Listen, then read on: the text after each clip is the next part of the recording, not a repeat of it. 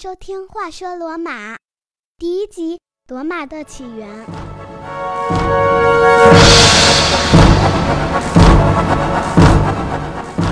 穿越古今，感受罗马。大家好，我是瑶希。每集节目的开场白和结束语是我女儿的声音。她今年五岁，能把自己的声音录进播客，她特别开心。希望大家喜欢。罗马的起源是一个夹杂着历史事实的神话传说。我所能做的是把罗马人世世代代相传的故事和人类迁移史结合起来，勾画出相互吻合的历史时间线。相传，罗马建造于公元前七百五十三年，而今天我要再向前追溯大约五百年，从公元前十二世纪左右聊起。让我们一起先来对世界大环境做一点了解。公元前十二世纪，当时的世界可以说是一片混乱。从近东小亚细亚以及中国起源的铸铁技术，蔓延到了世界更多地区，铁器终于代替了青铜器。在不同地区，铁器时代开始了。对铸铁技术的使用程度，直接影响着该地区各方面的发展。有些地区迅速将冶铁技术用于各种器皿、工具，特别是用在武器上。这里便很快的强大繁荣起来，有了新的武器和工具，为了土地和资源的战争便不断发生。许多民族和不同的文明随着战争发生而迁移，导致很多民族和文明永远的消亡了，再也没有重返历史舞台。比如说，在两河流域，现在的伊拉克一带，巴比伦第三王朝也称加喜特王朝，统治着加喜特人。约公元前一一五七年。加喜特王恩利尔纳丁阿基被埃兰人拐走，加喜特王朝灭亡。加喜特文明只留下了很少的阿卡德语文字记载，取而代之的是埃兰文明，它是伊朗最早的文明，也是波斯语的起源。在中美洲今天的墨西哥湾沿海地区，公元前十二世纪出现了奥尔梅克文明，是已知的最古老的美洲文明，被称为印第安文明之母。奥尔梅克文明在公元前四世纪消亡，其后出现的玛雅文明、阿兹特克文明等都与它有着很深的渊源。有一些学者用“殷人东渡美洲论”解释奥尔梅克文明的出现，因为它的艺术风格和中国殷商时代艺术惊人的相像。确实，我国殷商时期的青铜器、甲骨文和玉器上的虎头图案都在奥尔梅克文明中有所体现。我国的殷商时代。商王朝正处于青铜器时代的鼎盛时期，已经拥有了先进的战车，在木质的战车重要部位装有青铜零件。当时的殷商有着强大的军队、先进的武器、众多的人口、惊人的手工业。最值得骄傲的是，当时文字已经得到了广泛的应用和发展，汉字的结构在甲骨文中已经基本形成。商王朝是我国第一个有直接的同时期的文字记载的王朝。世界各地不同的文明此起彼伏，战争也是你方唱罢我登场。在小亚细亚半岛西端，赫勒斯旁海峡东南，赫勒斯旁海峡就是今天的达达尼尔海峡，那里坐落着一座非常著名的城市——特洛伊城，它位于现在土耳其西北的西沙利克遗址。美国好莱坞电影《特洛伊》就是改编自荷马史诗著作《伊利亚特》。现代的考古和历史研究证实了特洛伊城的确存在。不论是电影还是故事，都把长达十年之久的特洛伊战争归结于由绝世美女海伦引发的一场复仇战争。而实际上，它是希腊为争夺特洛伊这个重要的地理位置和贸易权益，联合赫梯。发动的一场侵略战争，最终希腊人如愿以偿洗劫了特洛伊城。我们要讲的罗马的起源故事，就从特洛伊战争的结束这里开始。每集节目正式开始前，我都会占用几分钟，用来介绍一些有意思的拉丁语单词或是短语，有点类似连环猜词游戏。每一集我会在这里给出一个拉丁语单词，由你们来猜词的含义。在下一集中，我会详细解释这个词。本集的拉丁语单词是 nunc，用英文字母这样拼写：n u n c。感兴趣的朋友在收听本集播客的同时，可以在我的微信公众号“话说罗马”中查阅到这个词的含义，还有很多和节目相关的资料。你只需要在微信中搜索公众号“话说罗马”，点击关注。请记住，只需要输入中文“话说罗马”四个字就能找到我，或者登录我的网站三 w 点话说罗马点 com。我再重复一遍。三 w 点话说罗马的全拼点 com。介绍完世界大环境，我们已经说到特洛伊战争的结束，就引出了我们要说的罗马的起源。今天的主人公叫埃涅阿斯，他是希腊神话和罗马神话中的特洛伊英雄，罗马人的祖先。传说中，他是希腊安琪塞斯王子和罗马爱神维纳斯的儿子。他从被严密围困的特洛伊城成功逃脱，一直延续到他的第十四代子孙，建立了古代世界史上最令人叹为观止的城邦——罗马。特洛伊城被希腊人攻陷以后，特洛伊赫尔托克王子的主将埃涅阿斯见自己守城失败，走为上策。他聚集了一群追随者，驾船径直入海，逃离了被围困的特洛伊城。开始了他长期而曲折的逃难之旅。埃涅阿斯沿地中海向西，心心念念地为特洛伊人寻找新的家园。在漫长而冒险的海上航行中，他的船队从小亚细亚到了北非沿岸，到达了今天的突尼斯。在这里，这群特洛伊人埋下了憎恶和仇恨的种子，成功的给日后的罗马制造了不共戴天的敌人，为日后布匿战争留下隐患。好，不卖关子。下面我们就来说说他们是和谁结下了这血海深仇。埃涅阿斯和随从们的船队沿着地中海一路向西航行，不料在海上被大风吹散，埃涅阿斯流落到了北非的迦太基。当时，狄多女王在这里已经建造了迦太基城，她热情地款待了埃涅阿斯和他的随从。历史故事往往和爱情故事分不开，在埃涅阿斯的勾引下，狄多深深地爱上了他。虽然这里的收留结束了特洛伊人长达七年的海上漂流，但是这里还是不足以让埃涅阿斯完成特洛伊人重新安家立业的使命。他最终绝情地抛弃了狄多，断然离开迦太基。狄多女王在绝望中自杀。狄多在临死前诅咒了埃涅阿斯及其子孙后代。这就是为什么迦太基和罗马之间存在着永远不可磨灭的深仇大恨。故事听上去很有意思，这些神话故事是从哪儿来的呢？又是谁写的？我要先给大家介绍一下罗马著名诗人维吉尔，他是罗马奥古斯都时期最重要的诗人。他晚年的史诗著作《埃涅阿斯纪》也被译为《伊尼特》，是欧洲文学史上个人创作的第一部史诗，是继荷马史诗之后最伟大的作品。这部作品就能够回答刚才的问题。那些神话故事是从哪儿来的？罗马城建立前的神话故事大都来源于此书。此书成书于公元前三十年至公元前十九年，作者维吉尔当时是在讲述一千多年以前的故事。公元前十二世纪的历史是没有文字记载的，所以你自然就可以判断故事的真实性。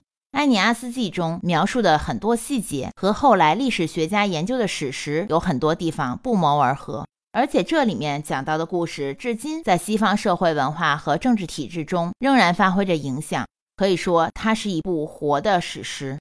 诗人在描写狄多殉情的场景时，提到狄多女王面对族人有一大段所谓的临终遗言。下面这段摘自《埃涅阿斯纪》卷四。我祈求的就是这个，这就是我在生命终结之时发出的最后呼声。今后。我的推罗人民，你们一定要怀着仇恨去折磨他的一切未来的后代。这就是我死后你们送给我的祭礼。我们这两族之间不存在友爱，也绝不联盟。让我的骨肉后代中出现一个复仇者吧，让他用火和剑去追赶那些特洛亚移民。今天也行，明天也行，任何时候，只要鼓足勇气。我祈求国与国，海与海。武力和武力相互对峙，让他们和他们的子孙永远不得安宁。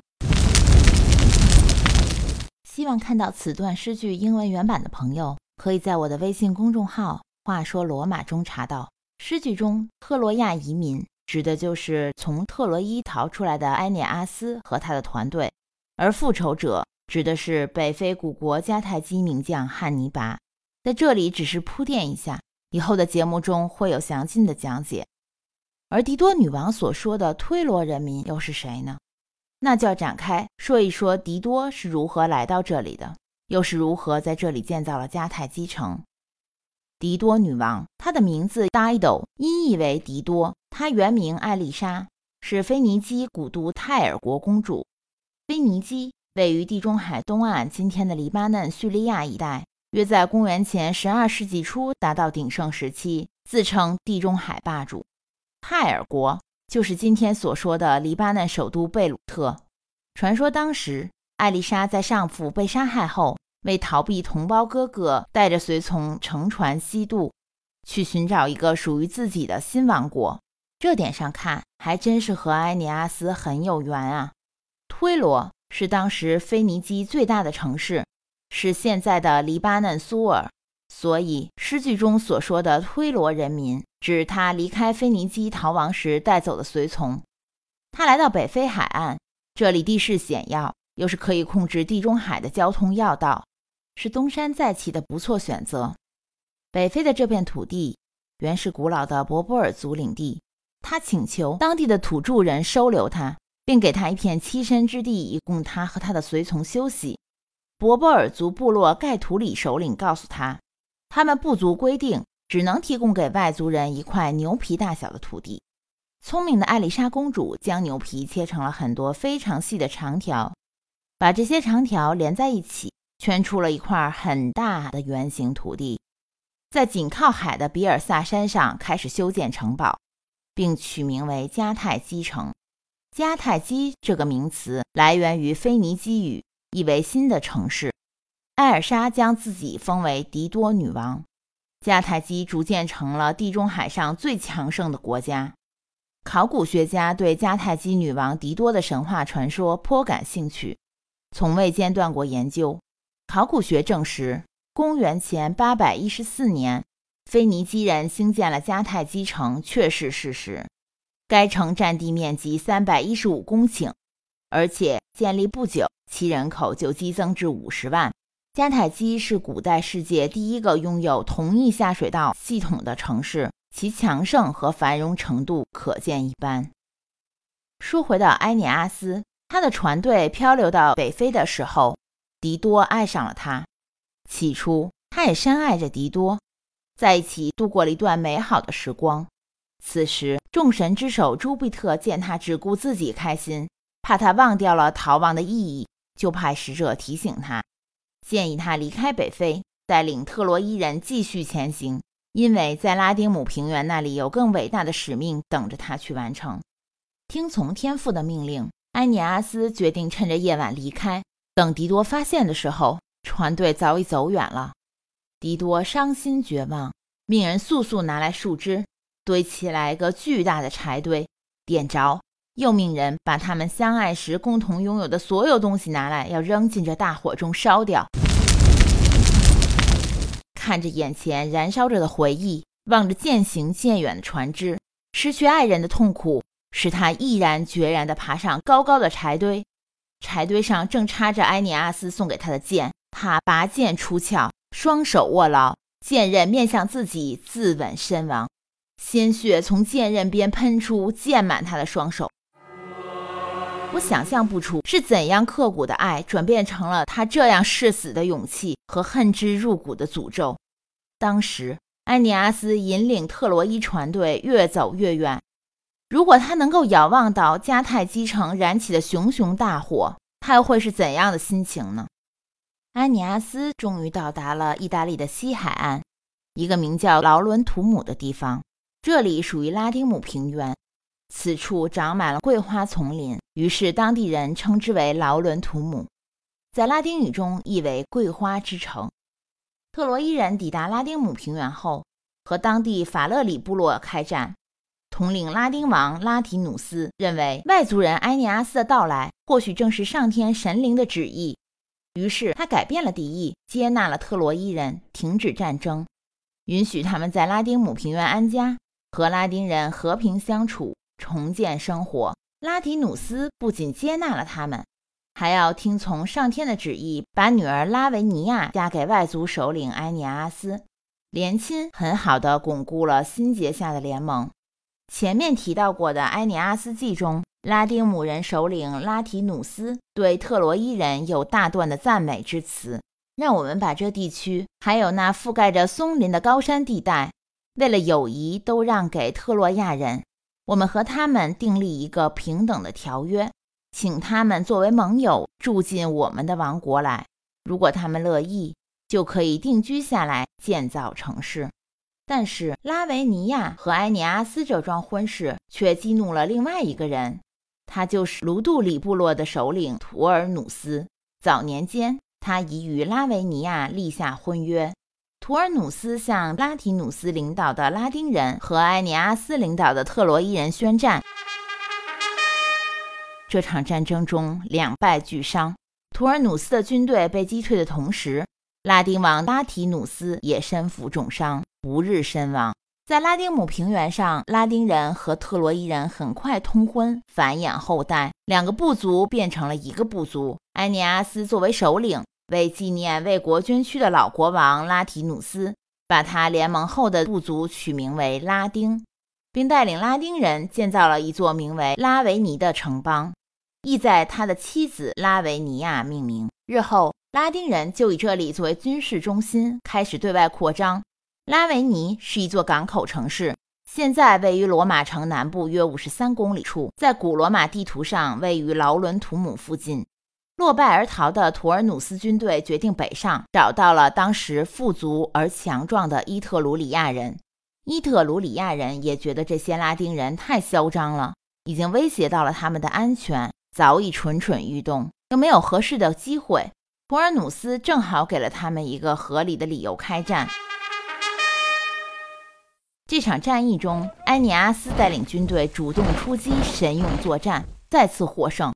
台伯河作为自然边界，把伊特鲁里亚人和拉丁人分隔开来。埃尼阿斯亲手杀死了图尔努斯，自己也战死沙场，只留下了妻子拉维尼亚和跟随他从特洛伊城一路逃亡的儿子阿斯卡纽斯。埃尼阿斯死后，阿斯卡纽斯坐上王位。拉丁人日益壮大，渐渐的，拉维尼城的规模已经不能够满足人口的增长和外来人口的增加了。阿斯卡纽斯亲自带领族人从拉维尼城向东，来到了亚平宁山脚下。在地图上，你可以看到著名的亚平宁山脉如同一条脊梁，把意大利分割成了两半。他们就在山脚下依着山势建起了新的城池阿巴隆加。随着阿巴隆加的兴盛繁荣。人民有了安全感，拉丁部族日益强壮起来。阿巴隆加被后人看作是拉丁人的发源地，罗马的前身。罗马的起源讲到这里，可以先告一段落。我想和你一起梳理一下当时意大利的政治版图，一起探讨几个有意思的话题。当时栖居在那里的都有哪些人呢？拉丁人是谁？谁又是伊特鲁里亚人？他们都住在哪儿？过着怎样的生活？有 DNA 研究表明，在伊特鲁里亚人居住的区域，确实有从小亚细亚一带来到这里的人。埃尼阿斯正是从小亚细亚土耳其的特洛伊城来到意大利。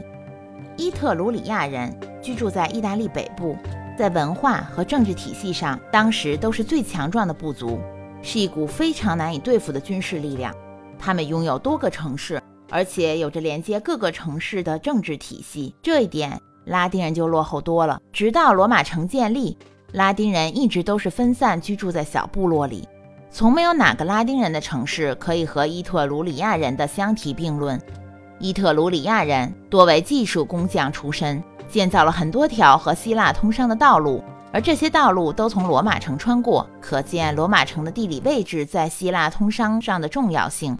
这也是拉丁人选址建成的原因之一。而拉丁人多为淳朴的牧羊人和农民。考古学证据表明，拉丁人的祖先来自巴尔干，他们早在史前史阶段就迁徙到了这里。在艺术上，最早的拉丁人是非常落后的，拉丁文化是伊特鲁里亚文化和希腊文化的融合体。希腊人居住在意大利南部，在很多方面影响着拉丁人。